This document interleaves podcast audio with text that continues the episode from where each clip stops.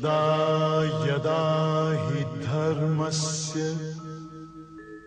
ग्लानिर्भवति भारत अभ्युत्थानम् अधर्मस्य तदात्मानं सृजाम्यहम् परित्राणाय साधूनाम् नाशाय च दुष्कृता धर्म धर्मसंस्थापनार्थाय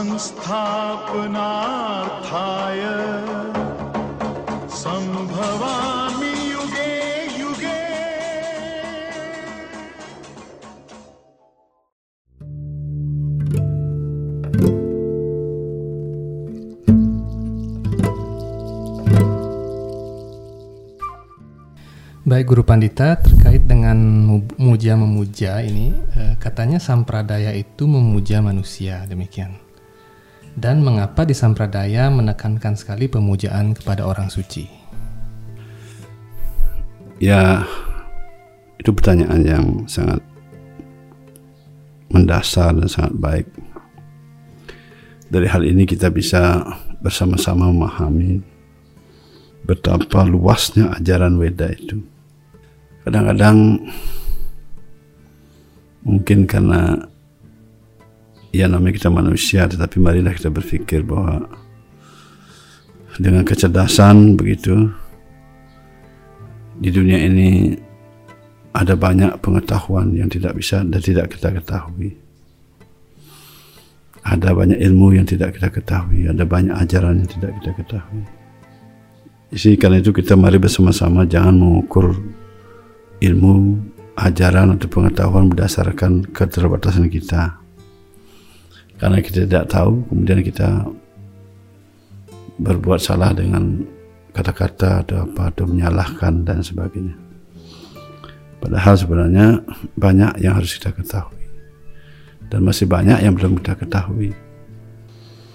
Sama seperti sederhana begini, ketika awal dulu HP ini ada handphone itu, masih banyak orang yang belum memiliki handphone, tapi ada orang juga yang sudah punya. Kemudian ada handphone yang sudah kelas bagus, kemudian dia berbicara sendiri, HP-nya taruh di kantong, dia bicara sendiri. Ya, ke di bawah langsung alatnya itu kan. Dia ketawa sendiri bicara sendiri. Kita lihat dari jauh seperti orang gila dia bicara. Dan kita berpikir orang gila apa oh ternyata dia punya alat seperti itu. Demikian juga masalah memuja dikatakan manusia atau memuja orang suci lebih terlebih kan ya. Suatu yang sederhana atau suatu yang lumrah yang bisa kita lihat. Ya tidak usahlah dengan terlalu banyak bercerita tentang sastra yang kita kutip tapi secara logika kita lihat. Ada secara pengalaman kita lihat setiap ajaran agama yang turun ke bumi ini secara global dunia ajaran agama dulu ya turun ke bumi ini kita semua sudah menyaksikan sendiri pasti ada orang-orang suci yang dipuja. Mana mana ada ajaran agama yang tidak ada orang sucinya? Dan mana ada ajaran agama yang orang sucinya tidak dihormati? Atau bahkan dipuja apa bagaimana kan begitu ya tergantung sekarang seperti kita makan. Ada orang makan pakai tangan ada orang makan pakai sendok ada orang makan pakai sumpit.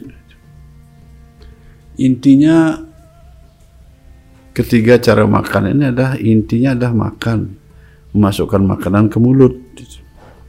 Kadang-kadang mungkin kita berpikir uh ini pakai tangan jijik sekali nih.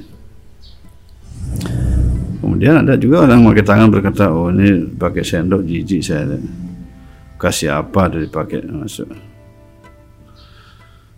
nah, juga begitu yang pakai sumpit wah ini orang pakai sendok tangannya bodoh kali ini. Saya lebih pintar pakai sumpit aja.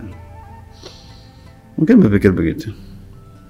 Tapi kalau kita sama-sama berpikir sederhana bahwa makanan yang dimakan itu semuanya intinya maksudnya memasukkan makanan ke mulut dan mereka hanya cara yang berbeda-beda. Karena itu yang biasanya orang kita lihat makan pakai tangan, ya kita hargailah orang makan ke sendok kita hargai. Orang makan pakai sumpit hargai. Dengan demikian kita bisa melihat sekarang contoh seperti tadi memuja manusia memuja orang suci. Kita lihat dulu manusia ya. Kita lihat dulu memuja manusia Uh, khusus kita untuk di Hindu dulu jangan keluar Hindu. Nanti supaya tidak terlalu jauh mereka. Kita di Hindu lah praktik kita di Hindu dulu. Khususnya Hindu kita di, di Hindu lah. Apa Hindu di India atau Hindu di Bali di mana pun kita mengenal adanya trirena.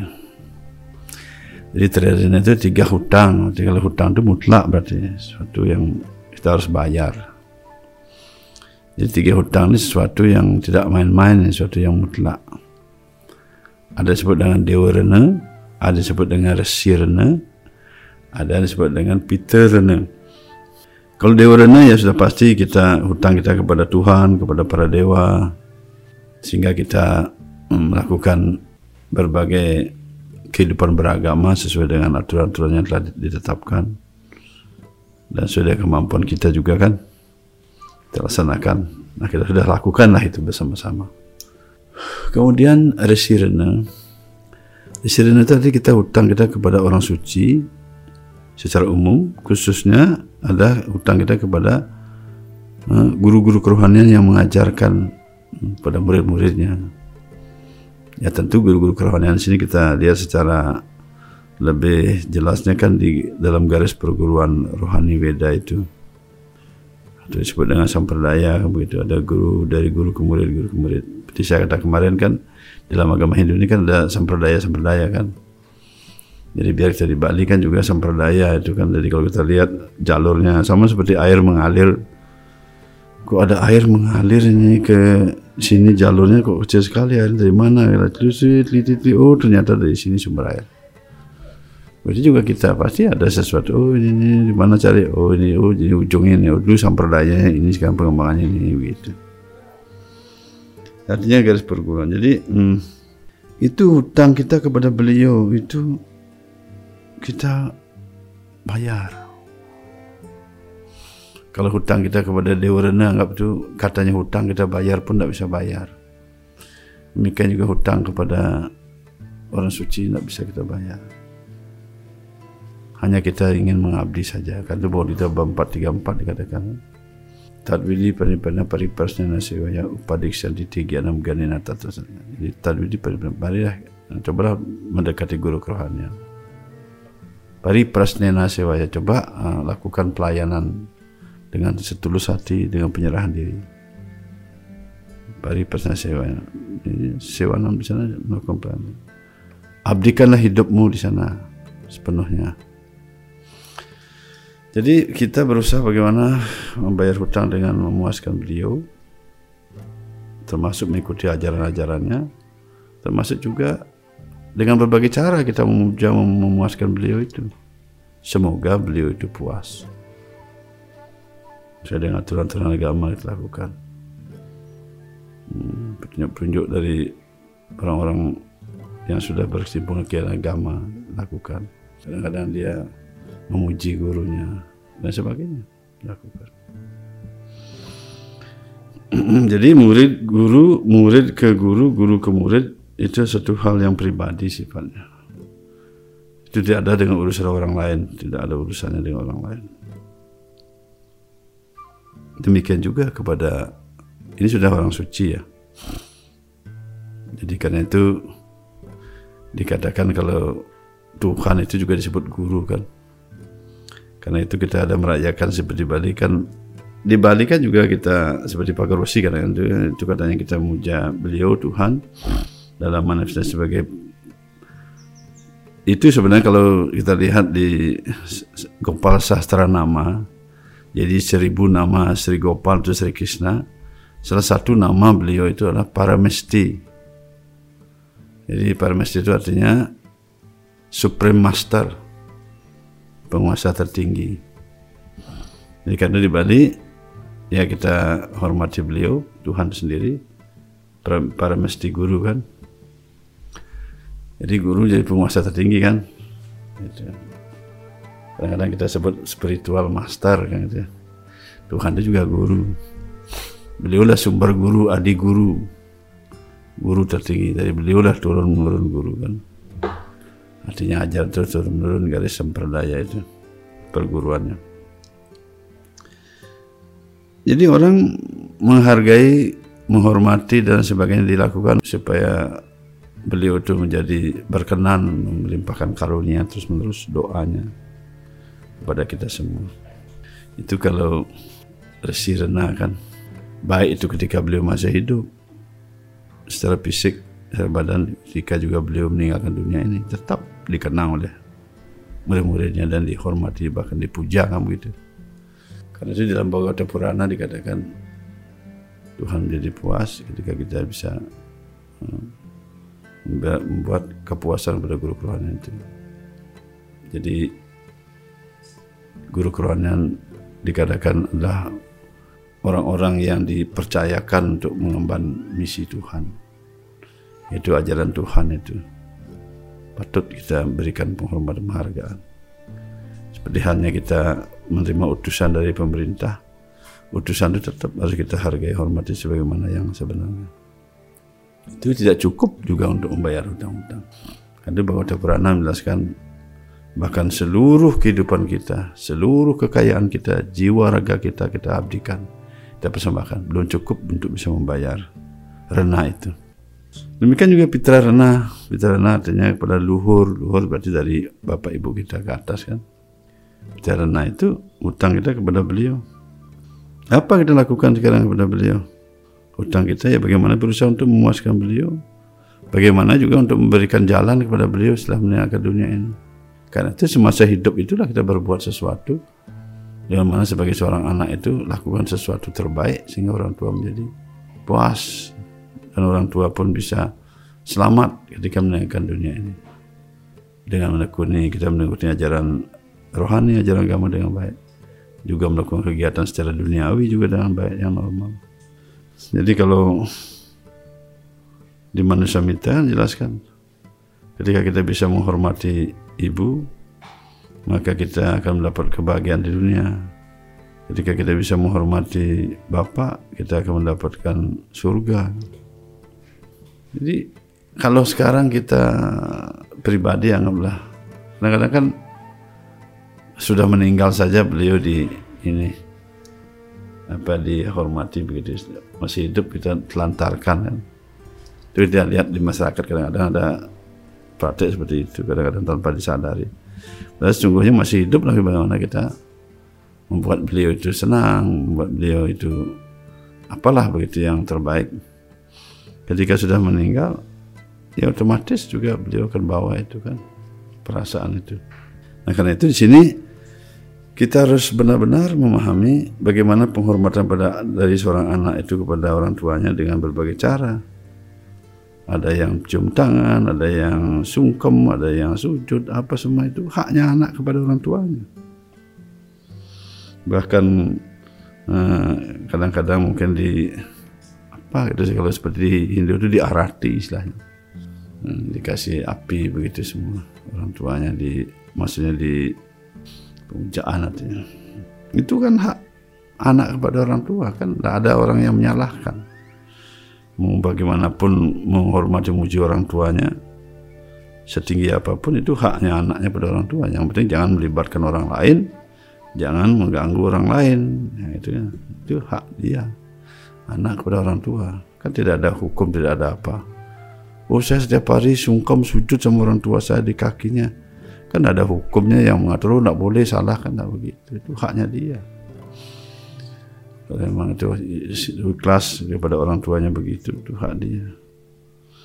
Dan tidak ada orang lain itu yang mengganggu itu dan menyalahkan. Kenapa itu hubungan anak dengan orang tua atau memberikan sumbang memberikan hadiah orang tuanya apa besar-besar memberikan bunga memberikan apa kemudian memberikan makanan dan sebagainya atau hadiah apa itu haknya anak. Ini disebut dengan Fitri Rena apa Dewa Rena tadi haknya pemuja kepada yang dipuja yang disembah kemudian Resi Rena juga hak muridnya kepada gurunya uh, fitrina hak uh, keturunan kepada leluhurnya kan Terlebih-lebih kita di Bali kan sangat menjolok sekali kita kelihatan. Ketika beliau meninggal kan kita buat dengan upacara pengabenan dan kemudian kita buatkan sekahnya itu kan tempatnya itu. Kemudian kita bawa itu dan kita hanyut kemudian nanti setelah itu lagi eh, rohnya itu dibawa lagi kan itu dengan tempat yang telah dibuat sedemikian rupa. Kemudian kita bawa bawa kita bawa sungsung ke Merajan. Nah, kan itu orang tuanya dia orang tua dia leluhur dia kan. Orang lain kan tidak diajak di sana itu kan leluhur dia. Haknya dia kan orang tidak boleh menyalahkan. Itu kan manusia kan dipuja jadinya kan. Kita puja manusia kan tentu kan bukan orang lain yang dipuja kan manusia leluhurnya kan dan itu satu hal yang hakiki suatu yang sifatnya uh, prinsip suatu hak mutlak orang seseorang dengan leluhurnya Nah, yang penting kita tidak memaksa orang lain untuk kita menyembah leluhur kita sendiri kan? Itu hak sendiri. Nah itu kan di kan umum kita memuja. Nah, kemudian beliau sudah meninggal kita lakukan pemujaan atau di Merajan kita cakupin tangan bawaan Banten kan itu. Kadang-kadang pakai bahasa Bali kita ucapkan itu betara luhur betara niang betara kakiang betara haji. Biang bapa meme kan itu. Itu yang orang Banten. Mandene Ratu Betara Mas Wece Ije mengenah mangkin kan begitu kita. Itu satu yang alami suatu yang memang berjalan sedemikian rupa yang hubungan merupakan hubungan pribadi antara anak dengan orang tuanya dengan luhurnya kemudian dan selanjutnya lebih-lebih orang suci. Tidak usah lah jauh-jauh dari Bali saja di berkutat orang suci. Anggaplah kita punya orang tadi kan sudah leluhur kita ya orang tua kita sudah di Merajan sudah ini kan di tempat suci bukan di mana dibuat tempat di Merajan kan. Sudah itu hmm, Merajan leluhur maksudnya kan. Merajan kawitan. Kemudian ada lagi orang suci seperti yang kita tahu di kita di Bali kan. Peluhur kita zaman dahulu dari masa lampau sekali kan. Bahkan pura-pura besar kita melakukan pemujaan pada beliau. Di beberapa pura di Bali kan. Jadi kita muja beliau yang kita ketahui di sana dulu. Peseramannya ada moksa dan ada mantra-mantra doa-doa juga pemangku ucapkan itu. Dan kita juga mengaturkan hormat sembah pada beliau. Sangat menghormati. Apa berani kita berkata-kata yang salah atau menghina atau apalah begitu yang mana sesuatu yang tidak bagus di tempat suci yaitu jangan di tempat suci. Di luar lah boleh di di mana kita mengatakan suatu salah kan tidak berani kita mengatakan itu salah. Apalagi itu adalah orang suci kita sendiri guru kita sendiri luhur kita sendiri. Jadi eh, rasanya itu sudah ada jawaban buat saya mengapa samperdaya muja manusia muja orang suci. Itu sesuatu yang alami yang kita lihat dan itu tidak perlu dipermasalahkan. Baik secara apa pun itu kan tidak disalahkan kan? Bahkan di Hindu kan kita sering melihat ada banyak orang muja macam-macam kita tetap hargailah keyakinan mereka pemujaan mereka. Banyak itu dia tidak merugikan kita kan begitu. Kalau dia sendiri yang rugi dah urusannya dia kan. Dah ke mana rohnya nanti? Itu kan urusan pribadi urusan mereka. Kita juga tidak akan dilibatkan untuk urusan itu. Memangnya ke rohnya mencapai alam mana begitu terus teriak-teriak minta tolong sama kita kan enggak kan nah, itu biarlah mereka melakukan hal-hal seperti itu yang mana mereka yakini. Walaupun kita bilang tidak pun itu memang sudah keyakinannya kan. Begitu apa pun itu kita tidak tahu. Malah kita yang pikir diri kita paling hebat paling benar tahu-tahu nanti dia yang benar. Nah, itu kita lebih bagus berhati-hati dan kita tetap pada jangan saling menyalahkan saling menghina. Kalau bertanya ya bisa sama seperti ini sih saya lihat nih dari salah sama saya ini saya lihat ayatnya yang ke 234 sini katakan jika ada orang yang berkhianat terhadap guru, terhadap ibu dan bapak dengan jalan perbuatan, perkataan dan pikiran itu berkhianat. Bagaimana kita harus berhati-hati berkhianat dengan perbuatan mungkin lebih nampak, tapi per, perkataan mungkin juga nampak. pikiran. Jadi sedikit saja kita berpikir negatif ataupun menyalahkan orang tua kan. Orang demikian perilakunya amat besarlah dosanya, lebih besar daripada dosa eh, menggugurkan kandungan. Bayangkan tuh. Kalau kita berkhianat kepada guru, kerohanian, orang tua kita, bapak dan ibu. Bayangkan. Kemudian dalam ayat berikutnya, beginilah hakikat ibu dan bapak guru, ibu, bapak dan guru. Ibu bapak adalah asal mula tubuh yang kita kenal atau yang kita dapatkan ini. Adanya kelahiran yang lain, terutama kelahiran kebrahmanaan ataupun pendiksaan oleh sang guru. Lantaran itu ada yang patut diikuti yang merupakan ajaran sang guru suci. Itulah yang utama yang terluput dari penyakit bahaya maut. Penyakit bahaya maut artinya kita kan dengan mengikuti ajaran guru kerohanian itu kita menjadi selamat. Apa pun bentuk ajaran kan termasuk juga tadi bukan hanya tidak boleh begini, tidak boleh begitu, tapi ajaran termasuk segala sesuatunya. Dengan mengikuti ajarannya termasuk kita juga kan hormat baik pada beliau. Maka tadi dikatakan dalam awal tadi pikiran, perkataan, perbuatan. Oh saya guru saya menyuruh tidak boleh mencuri itu contohnya. Masa hanya dengan tidak boleh mencuri kemudian kita secara perbuatan kita tidak peduli pada guru kerohanian atau pada orang tua. Tidak burus tidak pernah apalah begitu yang dilakukan yang terbaik. Kan tidak mungkin begitu kan? Pasti kita juga dengan pikiran perkataan perbuatan kita kan? Juga dalam ayat berikutnya 237 dikatakan yang patut dilakukan adalah berikut ini. Jangan menjawab secara berolok-olok kepada guru. Jadi guru itu juga tidak boleh diajak bercanda yang sembarangan jika beliau gusar berang hatinya sabarkanlah beliau hiburlah usahakanlah segala yang menyenangkan beliau itu di Sarasa saya itu menjelaskan kan kita sudah terima buku Sarasa saya Gimana kok masa terus kita berkata gurunya dipuja, gurunya disembah. Berarti kita selama ini kita beragama adalah agama Hindu kita ya buka-buka lah sedikit ajaran agama itu dari kita. Kita berpikir karena kita tidak pernah memuja guru, tidak pernah menghormati guru, kemudian orang lain berbuat begitu salah terus kan sangat disedihkan sekali kan. Jadi segala perbuatan kita belum bertindak apa-apa kita berdosa Nah, karena kita tadi menyalahkan orang lain tadi. Andaikan kita kita tidak pernah minjam uang, belum kita minjam uang di bank, kok kita sudah punya utang di bank? Nah, kan aneh. ya? Kita belum pernah makan ke bank dan tangan nih. Jadi mari kita istilahnya begini, belajar cerdas. Kita tidak pernah menikmati hasil pinjaman, tidak pernah meminjam. Kok tiba-tiba kita punya utang di bank? Begitu juga kita punya dosa. Karena tadi itu kita mengkritik, menyalahkan dan sebagainya. Siapa pun dia kita tidak berkata ini itu siapa pun. Ya, kalau orang sudah belajar agama lebih dalam tentu mereka akan berhati-hati kan. Dan lagi jangan sekali-kali mencela guru meskipun keliru perbuatan beliau. Oh bayangkan tuh. Yang akhirnya gurunya tidak keliru, yang keliru saja kita nggak boleh salahkan. Ini, ini kan kitab sucinya. Hendaklah diusahakan baik-baik cara perlakuan yang layak kepada guru agar berhasil melaksanakan pengabdian kepada beliau.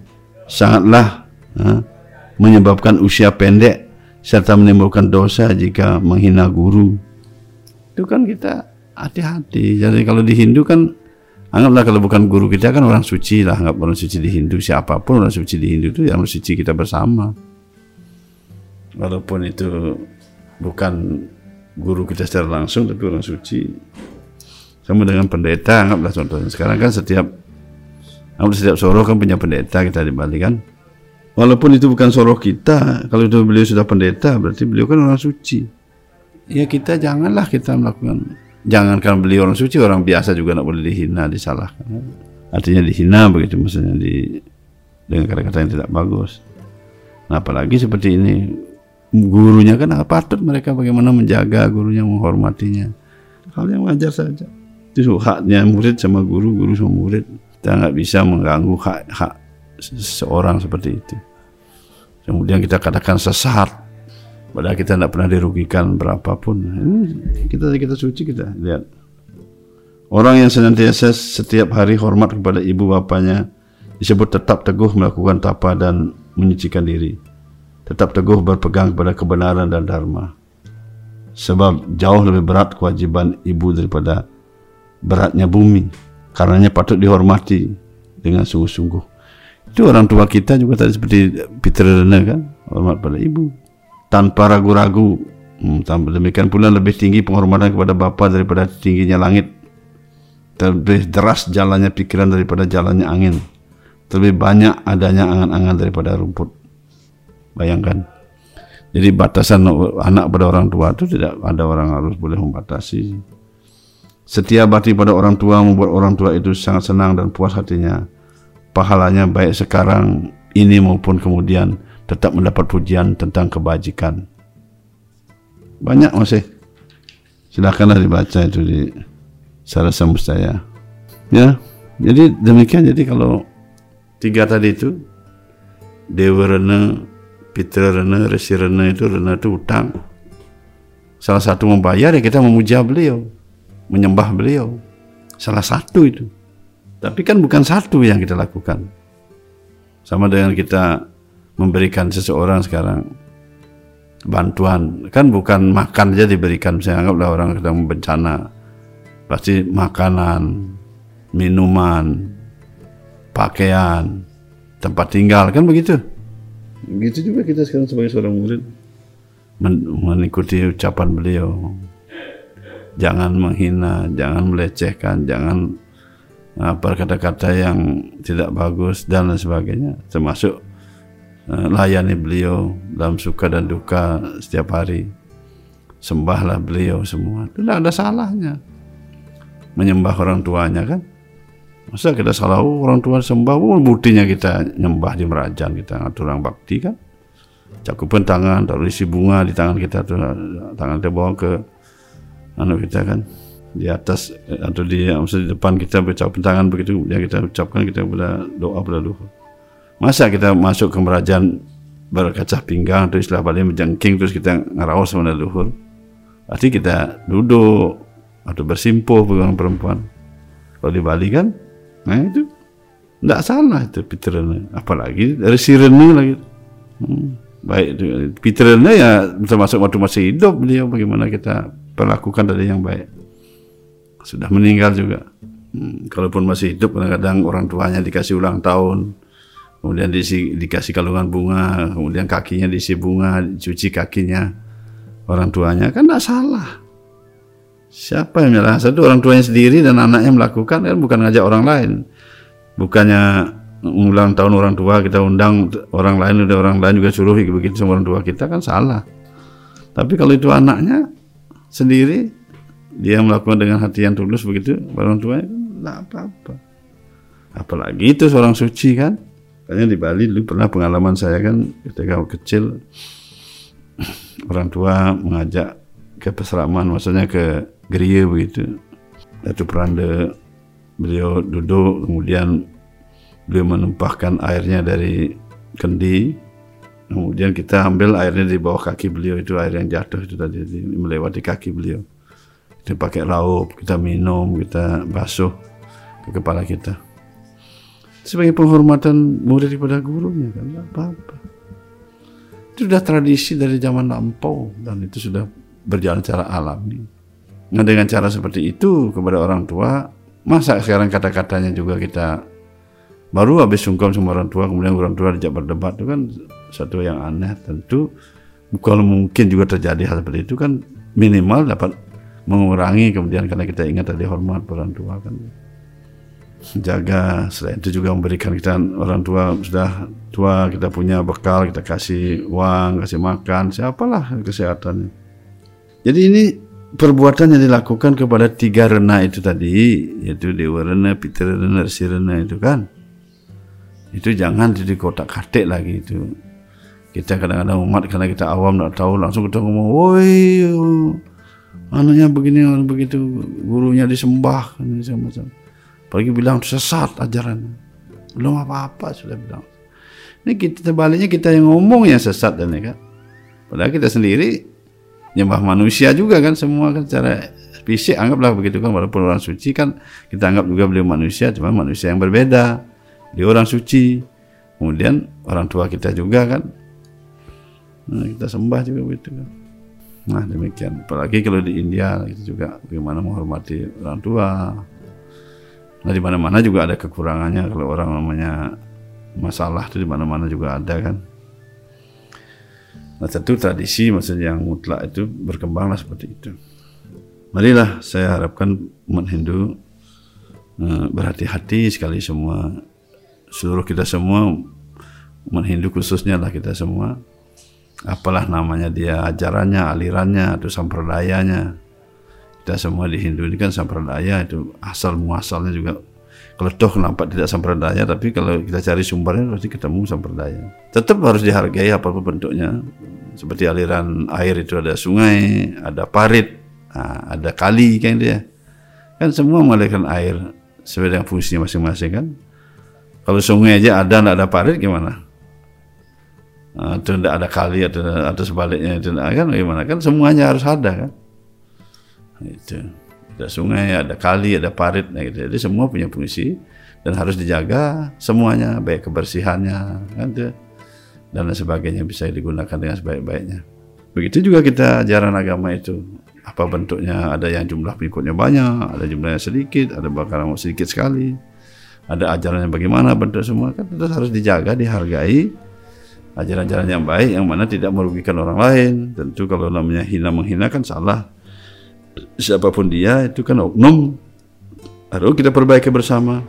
Kita jangan mengapa istilahnya itu menyamaratakan satu orang salah semua. Seperti dalam satu rumah ada seorang yang tinggal di rumah itu pencuri oh, semuanya harus ditangkap kan? Tidak mungkin. Siapa yang mencuri kan dia yang ditangkap oleh polisi dan juga kalau ada yang salah kita saling menghina, mari perbaiki siapa pun, mari kita berikan bimbingan, tunjuk.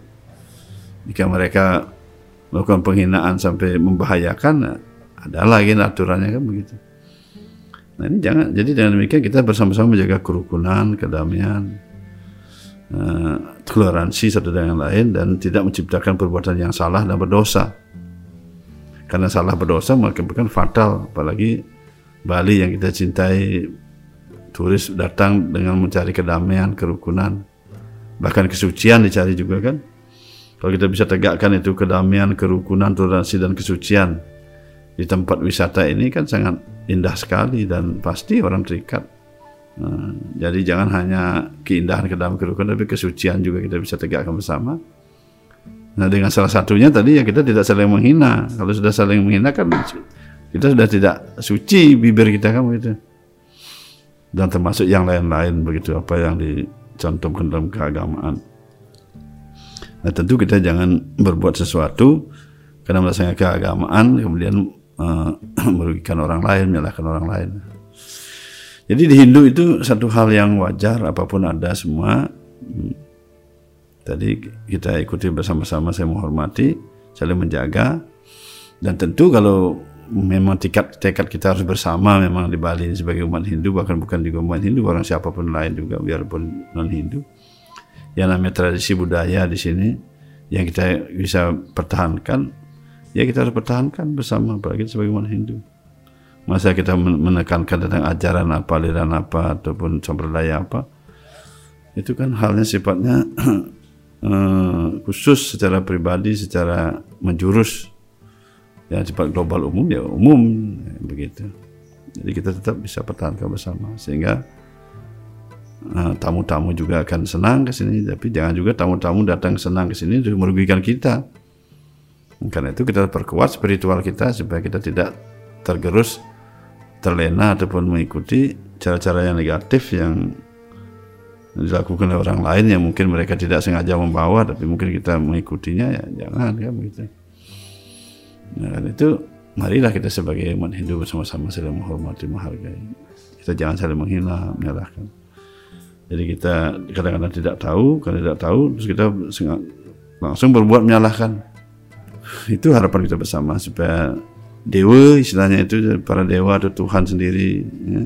apa itu Sang Widi, Sang Yambang, ada Sri Krishna, Siwa, Wisnu, Narayana, apa pun nama di sana seperti tulisan dia itu beliau menjadi puas kan? Kita dapat dalam perlindungan bersirna orang-orang suci siapa pun dari mana pun. Orang suci kita di agama kita atau suci orang agama lain juga. Adalah kita tidak boleh menghina kita hargai kita hormati. Mengadakan pemujaan khusus ya berarti orang suci yang ada jurusan khusus dengan kita kan? Tuh. ada pemujaan umum ada yang khusus ya. seperti orang tua lah khusus ya, orang tua kita sendiri kemudian Fitri Rena begitu. Tetap semua terjaga dengan menjaga semua ketiga dengan baik kesucian bisa diharapkan. Dan kesucian itu ada kekuatan kita ke depan. Demikian saya sampaikan